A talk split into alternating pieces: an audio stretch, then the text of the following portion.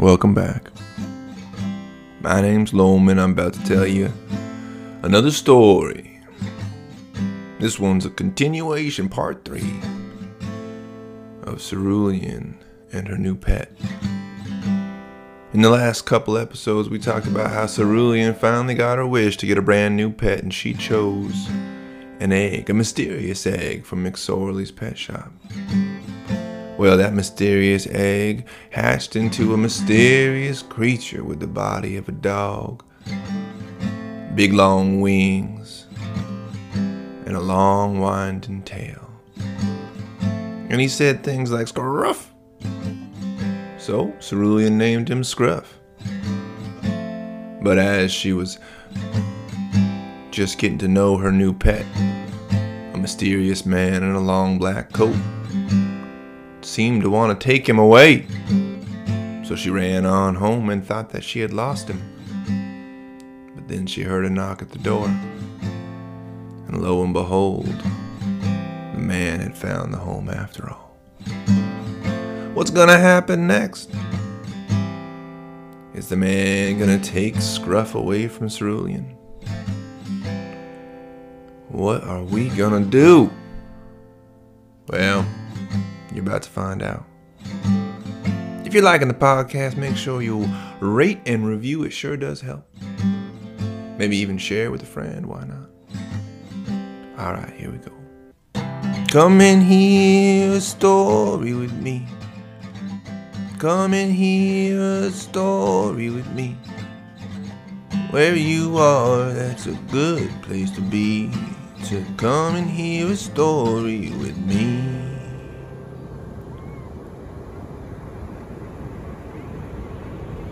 Well, Cerulean's mom called up the stairs for her to come on down, and she knew that the mysterious man with the black coat was down there waiting, but she didn't know what else to do. So she took Scruff and put him back in his little box and shoved it far into the far corner under her bed. And she said to Scruff, "Be quiet, okay? Just be quiet. Don't make any of those Scruff noises, all right?" She wasn't sure if Scruff understood what she had told him to do, but the little creature did seem to clam on up a little bit and curl up tightly in a ball so it could just rest and relax and maybe even catch a little nap. Then, after she'd made sure that Scruff was safe and sound underneath the bed in that box, Cerulean crept down the stairs. And there she found her mother and her father sitting on the couch, with that man with the long black coat sitting in a chair in front of them. Hello there, said the man as Tin descended. All of a sudden he had a friendly look on his face, none of that serious business from the park before. "Tin," said her mother, "I'd like you to meet Detective Calamity." I know what you're thinking," Detective Calamity said. "What a name for a detective, but I can't help how I was born." "Anyway," said Tin's father, "Detective Calamity informs us that you might have some kind of strange creature." "Well," said Detective Calamity, "of course I understand that you're just a child, and if you see some kind of creature, you'll be curious and want to know more about it. But you see, I work for the government, and I am in charge of exotic animals, and it's my job to make sure that these exotic animals don't get out into the community and cause havoc or harm. And what I'm concerned is that you might have in your possession a very exotic animal indeed." Detective Calamity gave Cerulean a wink that she didn't like one bit. "What I'm concerned with," said Detective Calamity, "is just the safety of you and your community. So if you would be so kind, will you go upstairs and grab that creature that I saw you with earlier and bring it down to me, and I will make sure that it is taken care of in a most safe way." Well, Cerulean didn't like that at all. In fact, she hated that because the way the man had said those words made her think that he was going to do something to Scruff that might never be able to be taken back. Maybe they were going to put him in a zoo. Maybe they were going to put it down. Who knows? So she decided right then and there that she was going to do whatever it took to protect her new pet.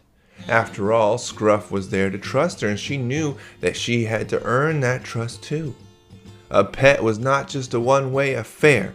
You couldn't just expect a pet to love you. In Cerulean's mind, you had to prove that you were worthy of that pet's love. And so, she set her teeth and decided that she had to do something that she never liked to do, which was lie to her parents. "I don't know what you're talking about," Cerulean said. "I don't have any strange creatures." "That's right," said her father. "I expected as much, Cerulean. I didn't think you'd be picking up strange creatures. You're a very smart kid. I believe my daughter." Detective Calamity looked at Cerulean and then back to her parents. "Sir and Madame, I saw your daughter in the possession of a very dangerous animal." "Well," said her father, "if there is such a dangerous animal about, why don't you name it? What kind of animal was it? Was it a snake? Was it a badger? Was it a tiger?" And he chuckled to himself. "No," said Detective Calamity, "this animal was something more of a exotic set. I'm not really at liberty to say." And that's when Cerulean saw her advantage, because she realized that this man had to hide something from her parents, had to hide that Scruff was the kind of creature that she had never seen before in her entire life. "Well, I don't know what to tell you, Detective Calamity," said Cerulean, standing up a little taller. "I don't have any kind of pet." "That's right," said her father. "We took her to McSorley's pet shop the other day, and she just, in the end, she couldn't even choose a pet." Cerulean looked at her father. She was wondering if her father was lying, or if he actually didn't remember that she had chosen the egg. Ever since she had chosen the egg, after all, neither of her parents had mentioned anything about it, and she began to wonder if maybe they had forgotten all about the egg, or if maybe the egg had made them forget. Whatever, she was going to tuck that away and think about it another time. "Well, anyway," said Cerulean's mother, "I think you have everything you need, Detective Calamity. We'll let you go." Detective Calamity gave Cerulean a thin smile and stood up, took his coat, and walked out the front door. "I'm sure we'll be in touch," he said, and he left. When the door closed, Cerulean's mother and father looked at her and wondered aloud. "Is there anything that you're not telling us, Cerulean?" She crossed her fingers behind her back and said, "Nuh-uh, not me." She didn't like that she had to lie to her parents, but it seemed like an important thing to do. She went back upstairs and stayed there until it was nighttime. Then she said goodnight to her parents, and once she was sure they were asleep, she took out Scruff and put him in the pocket of her pajamas. She took him downstairs. She knew that Scruff needed to eat, but she had no idea what a creature like Scruff might want to ingest. Down there in the dark kitchen, she decided to make a little experiment. She took out the cutting board, and upon it she put all different kinds of food. She put up some grapes, some blueberries, a slice of bread. She put a slice of salami, a slice of butter. She put out some nuts. She put out even a little bit of candy that she had left over. Well, Scruff went from each thing to each thing, sniffing it very delicately. He ate the blueberry right on down. He ate the grape right on down. He ate the bread right on down. He didn't have anything to do with the candy or the meat. In this way, Cerulean guessed that Scruff was kind of like a vegetarian, and she was happy to know, because that would be easy enough to find food for him. Cerulean then cracked herself open a little bubbly water and poured some into a little thimbleful of a glass and watched as Scruff tried to take a drink of that. Well, Scruff didn't like the taste of it at all, and it made him hiccup and sneeze, and this made Cerulean laugh, and she even thought that maybe Scruff had a little smile on its doggy face. Well, that night she slept with Scruff on the pillow next to her head, and the next day when she woke up, she decided that she was going to take Scruff to school. After all, Scruff had been quiet the entire time that he was inside her backpack, and so she figured he might understand her a little bit, and maybe he could manage to be quiet while they were at school. So she put him in her backpack and took him to school. While it was time for class, she left him in the hallway inside her backpack and whispered down into her backpack and said, "Scruff, be really quiet until I come back out, and then I'm going to go sneak out some food from the lunchroom for you, okay? Just stay there." Scruff looked up and let out a little scruff. Well, the school morning went along fine as can be, even though Cerulean found herself unable to focus all that well on the lessons. She kept coming back in her mind to Scruff out there in the hallway and Detective Calamity somewhere around there looking for her and her animal. When the bell rang for lunch, she rushed out with the other kids, and she went over to her backpack, only to her surprise, her backpack wasn't there. She had a galloping fear in her chest, but she knew she couldn't tell the teacher or any of her friends. She had to keep Scruff a secret.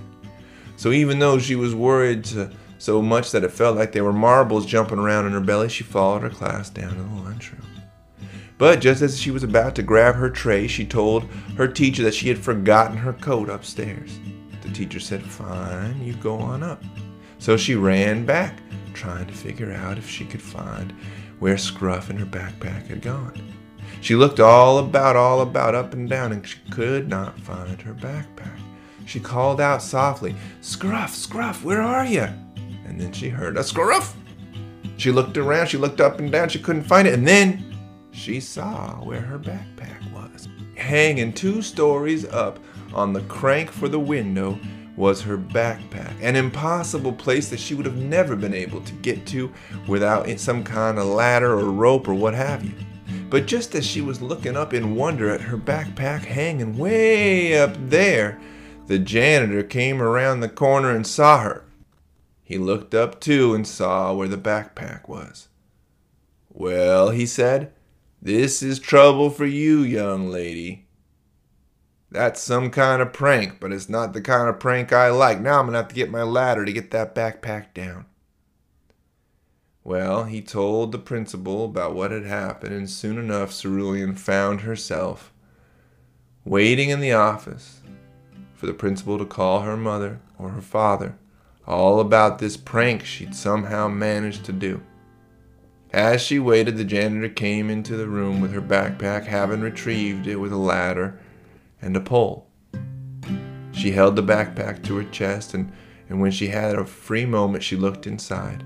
She was relieved to find that Scruff was there, napping at the bottom of her backpack, probably tired out from flying the whole thing up to the window. Cerulean knew then that Scruff couldn't live on just fruit and naps on her pillow. This pet needed more than that.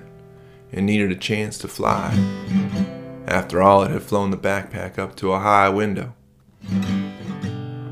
Being the owner of a pet was starting to seem a little more big than she had originally thought, but that was all right. You don't mind doing big things for the things you love, do you? Well, there she was, waiting for her mom and dad to arrive. What do you think they're going to say about Cerulean? I wonder if they're going to think about how she's been acting strange lately. Who knows? I don't know. Come back next week. We'll figure that out, all right? Come back next week and we'll try it again. Love's just a story and it has no end. And I always love it, telling it to you. There's not a day that won't